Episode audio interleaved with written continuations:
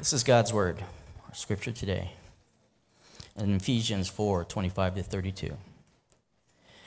Therefore, putting away lying, speak the truth, each one to his neighbor, because we are members of one, we are members of one another. Be angry and do not sin. Don't let the sun go down on your anger, and don't give the devil an opportunity. Let the thief no longer steal. Instead, he is to do honest work with his own hands, so that he has something to share with anyone in need. No foul language should come from your mouth, but only what is good for building up someone in need, so that it gives grace to those who hear. And don't grieve God's Holy Spirit. You were sealed by him for the day of redemption. Let all bitterness, anger, and wrath, shouting and slander be removed from you, along with all malice. And be kind and compassionate to one another, forgiving one another, just as God also forgave you in Christ. May God richly bless the reading of his word.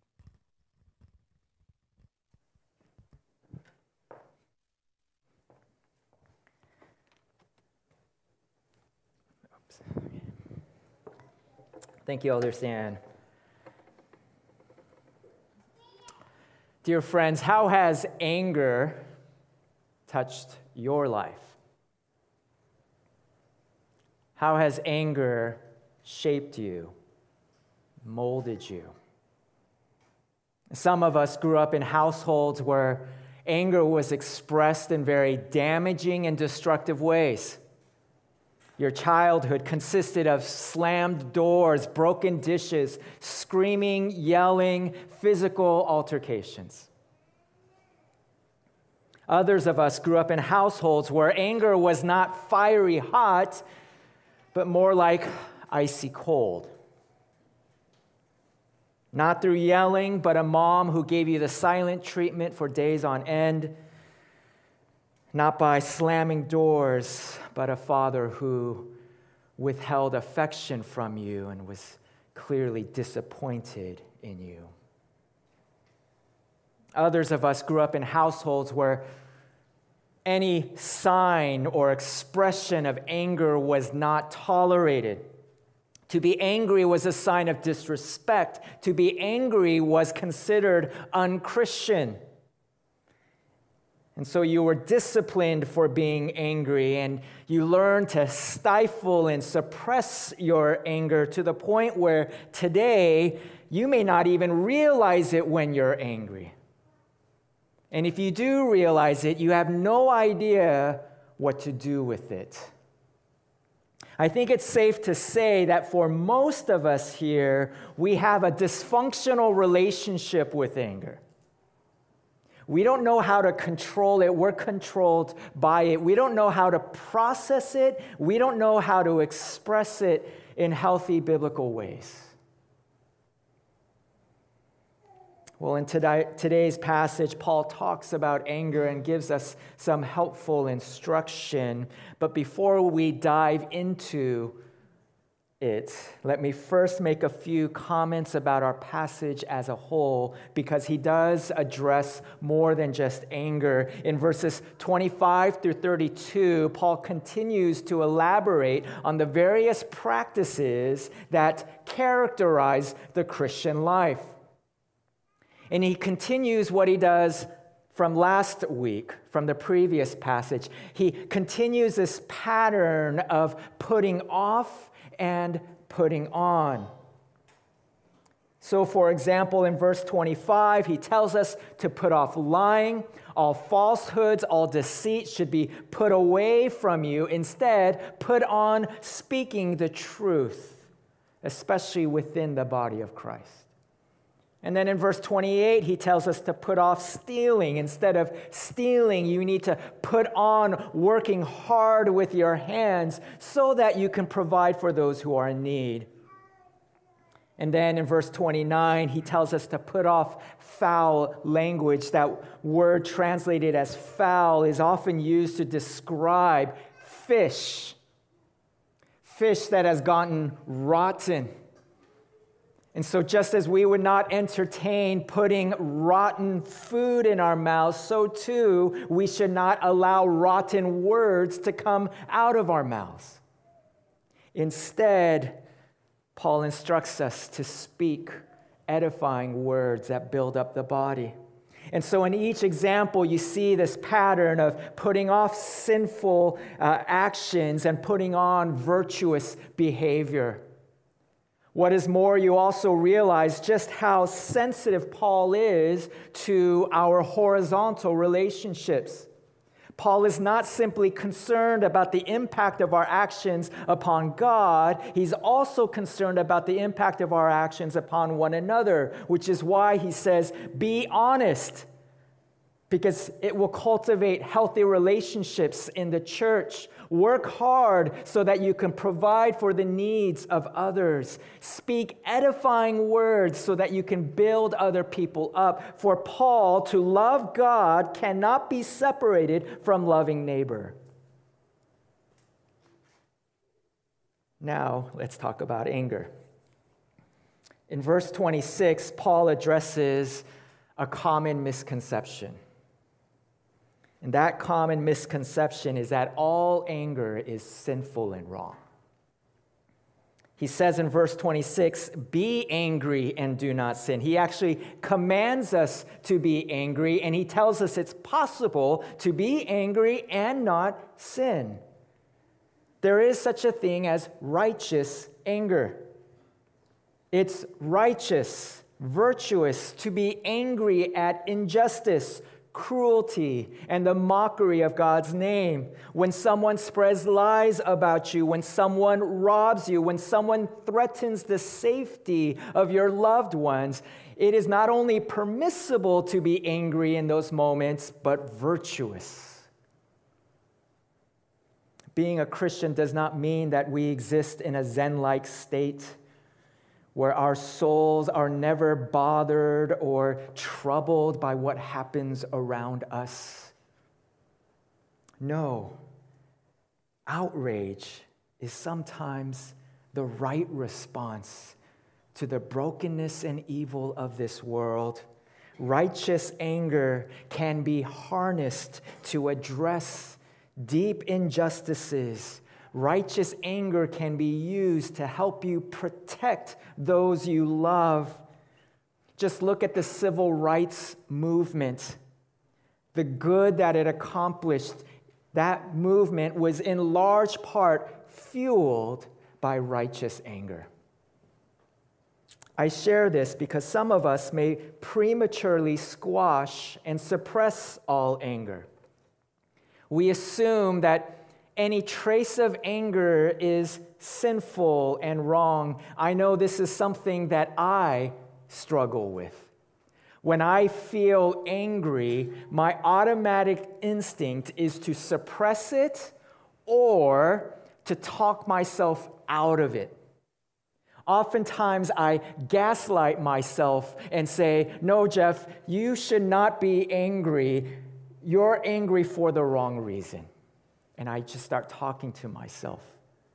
And I rob myself of the good that that anger could produce in me, whether it's confronting a wrong or speaking out against injustice.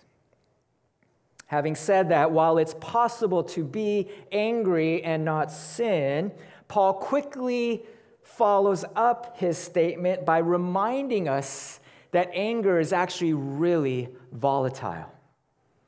He says in verse 26 Be angry and do not sin. Don't let the sun go down on your anger. Now, let me address a common misconception about that verse. Don't let the sun go down on your anger. For some reason, I thought, and this was early on in our marriage, that it meant that any conflict must be fully addressed and satisfied before you go to bed. And so, as all couples do, we get into a fight and we'll hash it out all night long.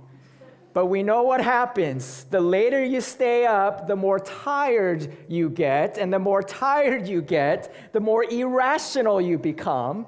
And you end up not really resolving anything. If anything, it becomes a war of attrition where the person who is most tired says, Fine, you win, I want to go to bed. But Paul doesn't say, Don't let the sun go down on your conflict. He says, Don't let the sun go down on your anger. And so, couples, there are times where it may be a good idea for you to say, let's sleep on this and resume tomorrow when we're well rested, when we're not riled up, and can address each other's grievances in a sober, edifying manner. What Paul is warning us about is the volatility of anger. Though anger can start off, righteous, it rarely remains righteous.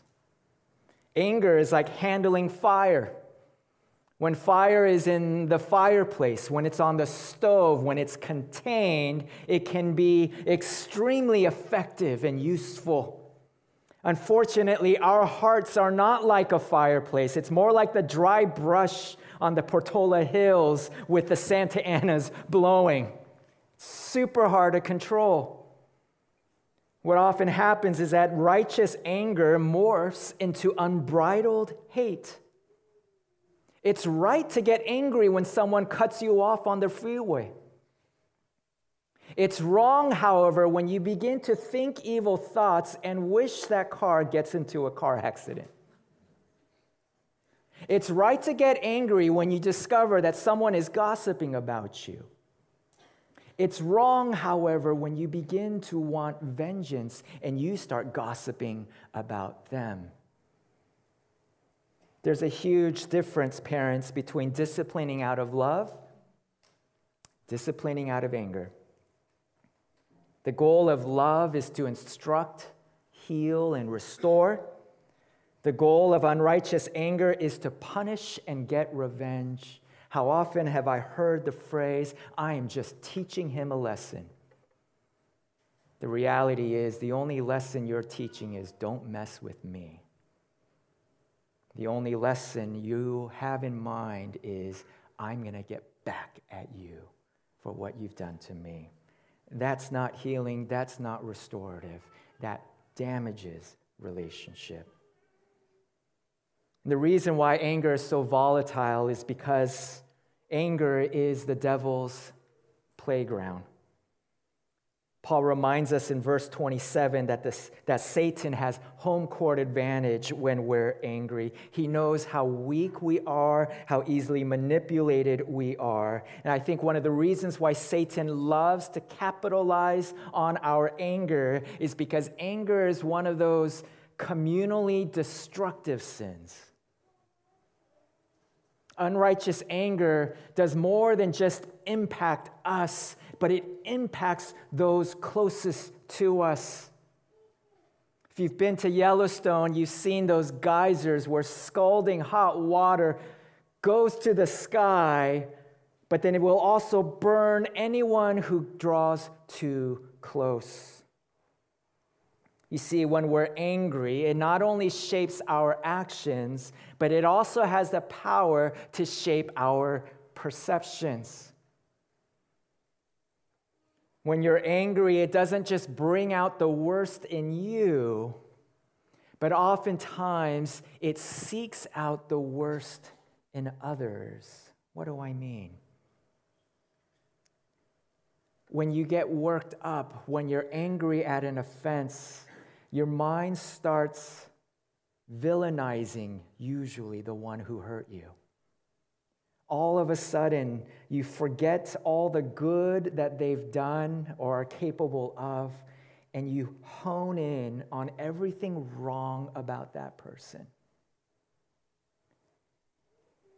and you begin to meditate and assassinate their character. You devalue them in your minds and you paint the worst possible picture of your opponent. And so no longer is that person someone created in the image of God. No longer is that someone, someone who Jesus laid his life down for. No longer is that person your beloved wife or husband or son or daughter. That person has become an enemy in your mind. That's what anger does. It distorts your perceptions and you tell yourself the worst possible story. Reminded of a story my wife told that when she was driving, uh, the, the cars were stuck because one of the cars up front uh, was having trouble merging into the traffic, was going really slow, and everyone was honking and yelling. And so this car just slowly went to the side of the road and parked. And as my wife drove by, she looked in. She saw a shaking grandmother, overwhelmed with fear at what's going on. I guarantee those cars that were yelling and honking the horn were painting a worst possible picture of that driver. He or she must be talking on the phone. He or she must be an idiot, must be stupid. And yet, how wrong of a picture, a story, is that of what was really going on? As you can see, unbridled anger is communally destructive. It sets off a bomb in our relationships as it makes enemies of friends, it makes enemies of loved ones. And I believe this is why Paul mentions the devil here in verse 27. He's reminding us of our, who our true enemy is. And sometimes in the middle of a fight, we might have to go so far as to say, You are not my enemy, Satan is. He's trying to sabotage us. We need to identify who's really the threat. And that's what Paul does for us here. Unrighteous anger is not only volatile and communally destructive, it's also highly corrosive. Like a powerful acid, unrighteous anger corrodes and eats away at our souls. If you've ever swapped out an old battery, or if you've ever suffered from an ulcer, you know what acid can do to you over a long period of time. When we think of an angry person, we often think of the belligerent drunk and yet, what often gets overlooked is the calm, cool person who smiles on the outside, who's well dressed, and yet whose heart is seething with poisonous hatred. This is why Paul mentions bitterness in verse 31. He says, Let all bitterness, anger, and wrath, shouting, and slander be removed from you, along with all malice. Bitterness is what happens when anger is untreated. Bitterness is what happens when you nurse that grudge and ruminate over the past. To be bitter is to be far worse than angry because anger is an emotion while bitterness is a condition. Bitterness is a state of being where all joy, happiness, and peace is sucked out of you, and all that remains is an internal grumbling. Now, given the volatility and the communal destructiveness and the corrosiveness of anger, you would think it would be easy and wise for you and I to avoid unrighteous anger and not get caught up with it. That it's simply a matter of mindfulness or willpower to help us navigate life and avoid these minds. But it's not that easy, is it? I'm sure this is not the first time You've heard a sermon about the destructive effects of anger, and yet we still stumble into it all the time. Thankfully, Paul doesn't just point out anger and its effects, he also provides us with some powerful prescriptions. First prescription is seen in verse 30. He tells us, Don't grieve God's Holy Spirit. You were sealed by him for the day of redemption. Such a thought immediately jumps out at us. Because oftentimes when we think of the Holy Spirit, we don't think of a person, do we? We oftentimes associate the Holy Spirit with an impersonal force or an inanimate presence, but by telling us that the Holy Spirit grieves by our sins, he's reminding us that the Holy Spirit is a person who has feelings. And as we discussed a few weeks ago, we talked about how the Trinity has eternally existed in harmonious love, joy, and mutual affection. Think of the best of marriages, think of the best of friends, and multiply that by infinity as far as the great joy each person of the Godhead derive from one another. And they've been experiencing this bliss for eternity on end. Love, joy, affection, peace is all that the Trinity has ever known. So you can imagine how jarring it must be for the Holy Spirit who dwells in us to witness and see and feel our hatred for someone else. It's antithetical to who the Spirit is and all that he represents and all that he's ever known. I picture a young child cowering in her room, hearing mom and dad screaming at each other. It's just like so jarring. Mom and dad's supposed to love one another. And so Paul reminds us that we are not alone, that as Christians, this Holy Spirit dwells in us and that our unrighteous anger grieves the Spirit. The second prescription Paul gives us is found in verse 32, where Paul exhorts us to forgive one another. Forgiveness is the best weapon we can wield against bitterness and resentment. Or let me put it negatively if you want to be resentful, if you like the taste of bitterness, if you want to remain imprisoned by the past, if you want all joy and peace to be sucked out of your life, then don't forgive. Hold on to your anger. Keep replaying the past.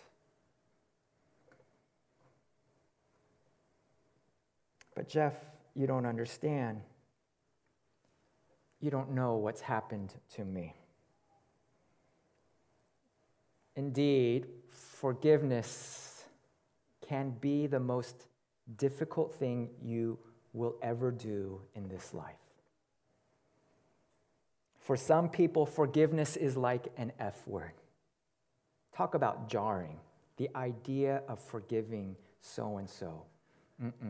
That doesn't work with me. But perhaps some of our difficulties with forgiveness stem from a misunderstanding of what forgiveness is. You see, some people mistakenly believe that forgiving someone means letting them off the hook. That when we forgive someone, it's communicating to the perpetrator, what you did to me is okay. What you did to me I can excuse. But that's not forgiveness. Of course, you can't forgive if you think it means letting go of justice. But forgiveness is not trampling the principles of justice. It's not minimizing sin or saying that what they did is okay. When you forgive someone, you're not saying that their actions are any less evil. What you're doing is this you're letting go the reins of justice and letting God take care of justice for you. You're telling the person, I choose not to hurt you for hurting me. I'm going to let go of my right to get vengeance. Why? Because I believe in a God who is perfectly just and will hold everyone accountable at the end of the day. And so I don't have to be judge and jury. I don't have to be the one who inflicts your sentence. I'm going to leave that into the hands of God. That's what forgiveness is. Of course, the irony of all, it all is that in our desire to punish someone, to give them their sentence, we end up not punishing them, but we punish ourselves. As we think murderous thoughts, as we hold on to the injustice, it eats away at our souls while they go on living their lives. As I mentioned before, if you want to be set free, you need to let go and let God. You need to trust that God is just, that He will use the states, He will use the courts, and even if those means fail, He will, in His own way and His own timing, hold that person accountable. This is why Paul's words in verse 30 are important. After telling us not to grieve the Holy Spirit, he goes on to say, and these are usually throwaway words that we gloss over you were sealed by him for the day of redemption. He reminds us of the day of redemption, the day where God will make all things new, the day where God will right all wrongs. And in case we doubt that day will ever come, he says, the Holy Spirit, which we have, marks as a guarantee that that day of judgment will come. Now, if you are here this morning and you don't believe in God, if you don't believe in a final judgment, then I could understand why you would refuse to let go of your anger. Because if you're not going to punish the person, no one will. And you're going to get eaten up with the thought that so and so may actually get away with what they've done. But as Christians, we don't have that fear. We can trust in God and give Him the reins of justice while we can forgive, move on, and move forward with our lives. Now, I do want to add a couple qualifications here when it comes to forgiveness, because oftentimes it's misunderstood and abused. When it comes to forgiveness, I think timeliness is important. I think as Christians, we are way too hasty in applying forgiveness way too soon. Before we're ever even able to really process the injustice, before we're able to really make sense of what actually happened, before we understand the gravity of the sin committed against us, someone says, You need to forgive. And we're like, Whoa. I'm reminded of a podcast I recently listened to where, in the short term team, one of the sisters discovered that a hidden camera was set up in the bathroom by one of the teammates bomb blew up. Total betrayal of privacy, trust, violation, I mean, so forth and so on. And when she went to the local pastor in the immediate aftermath of that horrific discovery, the first thing the pastor said to her was, You need to learn to forgive. When ill timed, forgiveness can actually be weaponized to inflict a double wound. That while we're dealing with the wounds from the original sin, now we've got another layer of feeling guilty for not being able to forgive. Yes, forgiveness is absolutely essential in our recovery and our health and healing, but in its due time. That's the first qualification. Second one that I, I, I need to say is that forgiveness is not the same as reconciliation. People confuse the two all the time. They say, well, if I forgive so and so, does it mean that I need to move back in with my abusive husband? No. Forgiveness only requires one party, the victim, to make the conscious choice I will not punish so and so for hurting me. Forgiveness can actually be done without the other party even knowing you've forgiven him or her. Reconciliation, however, requires the cooperation of both parties, mainly the repentance of the offender.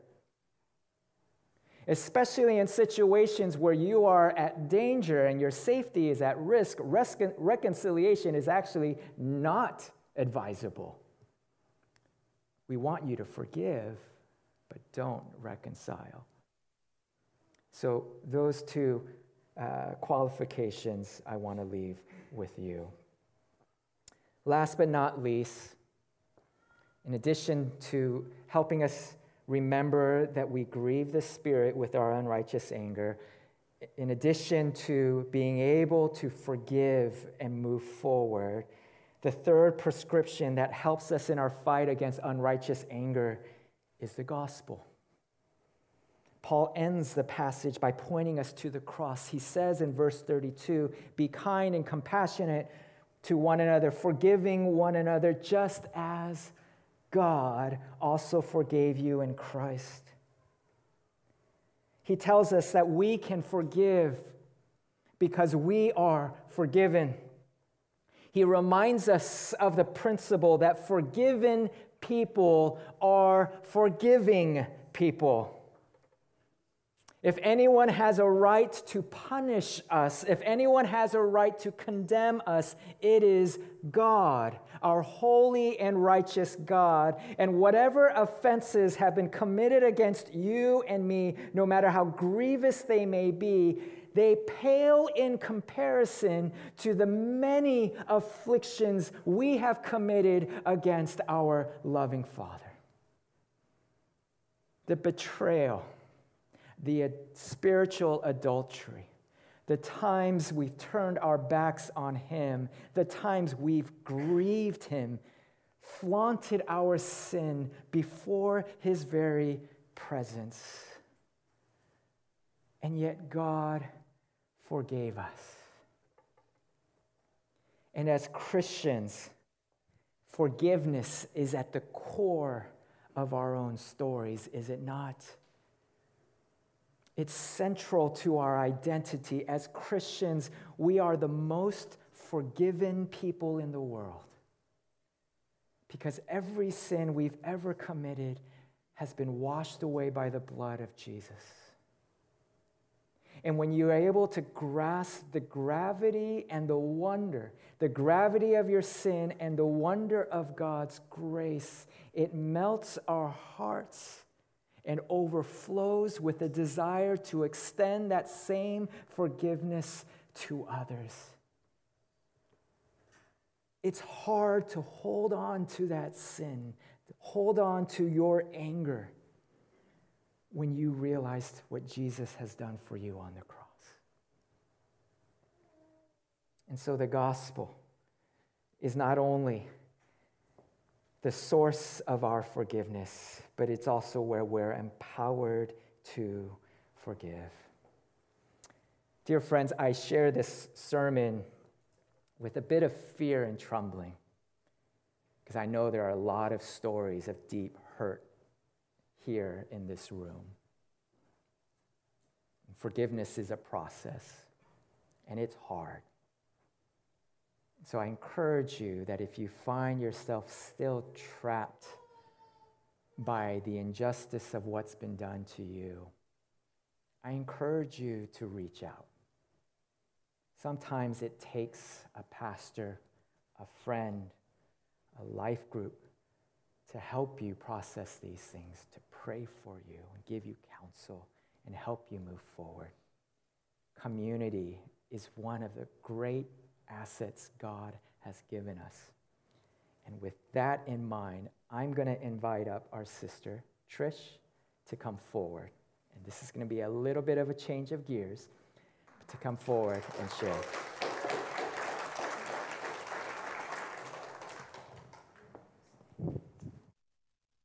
Oh, okay. It's on.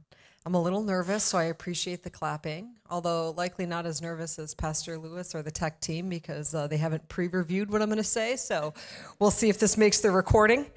Um, but uh, hi, everyone. Uh, I'm Tricia Saul, and today I wanted to share with you my experience of belonging in the context of new life. As I was preparing for this, I looked up the definition of belonging. The Cambridge Dictionary defines belonging as a feeling of being happy or comfortable as part of a particular group and having good relationship with team with other members of the group because they welcome you and accept you. And just reading that makes me smile. Who doesn't want to belong? Uh, since coming here in 2019, I have learned that every great lesson has three points. This led, yes, that's right. This led to the three stories I will share in the next 30 minutes. Just kidding. I know I am between you guys and lunch, um, although I am also between you guys and your children, so it'll be a happy medium. Um, before I begin on point one, I, I know, especially in Orange County, we are such busy people. Um, and, and so as you're kind of reading uh, and hearing about my journey, or listening to my journey rather, um, I get it. I get it. And so uh, we'll start with point one. Uh, let's start at the beginning. We moved to Irvine in 2017 because I was accepted in a PhD program at UCI. For about a year, we watched our old church online. Uh, then one day I was walking the dogs in the neighborhood and I saw the New Life Irvine signs up. Uh, we Googled it and found out it was a church, and we decided to attend one Sunday. After the service ended, Rick approached us we were easily identified as newcomers because we sat in the front row and we were on time. Rick pulled out his clipboard with newcomer questions, and as we were providing him with our social security numbers and mother's maiden names, as soon as he heard PhD in UCI, he instantly walked us over to Mike Sy. We talked briefly to him and Luan, and they invited us to be part of their life group. This was literally the first week at church. I had no business adding anything to my schedule, particularly at that time. I was taking four classes, TAing 20 hours a week, and commuting three days a week to Torrance for work. But it must have been like week two or week three. Uh, I showed up in sweats, covered in dog hair, and barely awake week after week that old life group remembers. Um, I distinctly remember one night Pastor Jeff and Helen uh, came to life group. We had previously only attended mega churches uh, where you see the pastor from a distance. It felt really special that they wanted to know the members of the church on a personal level. During this really busy time in my life where I felt like I was in survival mode, I never felt judged, I felt accepted. I had been in women's Bible studies before, but this was different. This felt like friendship. These were the people I'd pray with, eat lunch with, and serve the community with. I belonged. Point two. Fast forward a few years, and Life Group had expanded to welcome, uh, to, to open up for new membership. Dan and Kendra were some of those new members. Kendra and I became fast friends. During that time, we had a number of new people join the church, and Kendra had asked me if I'd like to co lead a group with them, and our focus would be on incorporating some of the new members. I had no business leading a life group, none. So clearly they're desperate. Uh, so you can do it too. Uh, uh, you know, I kid, but but in all seriousness, I don't consider myself a biblical scholar, uh, nor had I ever led a Bible study, let alone a life group. But Kendra asked me, and I said yes. When we first formed, COVID was just letting up, and we had decided it was really important that we wanted a very high commitment in person group. I didn't realize at the time that Dan and Kendra's level of high commitment and mine were two different uh, were two different things, but I was along for the ride. Over the past few years, I have experienced life and community in a different way. Going to Life Group was an event that I had committed to weeks ago, and now I'm hoping someone cancels or backs out so I can stay home. It's like seeing your favorite people every Wednesday night, and you can't wait to be hugged, welcomed, and loved. It's just a group of people going through life that you can cry with, laugh with, and serve the Lord with, and even have a talent show with. This brings me to my third and final point. Back in January, I had surgery and I was going to be down and out for a few weeks. Kendra had asked me if I wanted a meal train, and no, I did not. I thought to myself, we can afford to buy groceries or takeout, and besides, Scott didn't have surgery, and, and if anybody knows us, they know Scott does the grocery shopping and the cooking. And he prefers it that way, right, babe? Yes. and we're private people anyway, so having people dropping off handouts for us at our home felt a little uncomfortable or so I have been told. a few weeks later, Kendra asked again, and in a moment of weakness, I said yes. I learned a valuable lesson the week after surgery.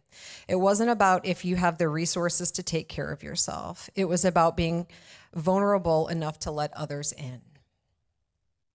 To take care of you, even if you don't think you needed it or wanted it. That week, I felt loved. We had so much food, we had to close the sign up. At one point, I was too nauseated to eat and asked Lily to not bring me lunch. She insisted on bringing something and brought ice cream and puzzles. Additionally, as I was recovering, my husband was out of town for a few days and I needed to bring the trash cans to the curb. My neighbors were driving by and stopped to ask me if I needed help. This wasn't surprising as we had come quite close with these neighbors. We had both moved in six months prior, and during that time, we had doggy playdates together. We had packages, or we had gotten packages for each other when the others were out of town.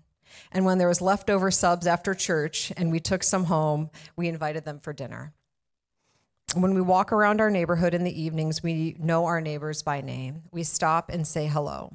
This is truly the first time I've experienced this type of community and belonging with our neighbors. When I first started going to New Life, I didn't realize that I even needed belonging. A feeling of being happy or comfortable as part of a particular group and having a relationship with other members of the group because they welcome and accept you. You see, community isn't about what you think you need, it's about what God knows you need. Sometimes it takes God using the actions of others like Rick, the Sys, Lily, and the Chows to start the connection of belonging and the continued support and mentorship from Pastors Jeff and Lewis to keep the feeling of community alive. When I started sharing today, I said I would be discussing belonging in the context of new life. But as I was preparing and reflecting back on my experiences, it's because of my belonging in New Life that I have subsequently learned how to belong within a life group, within a church, within my neighborhood, and within my community. Thank you.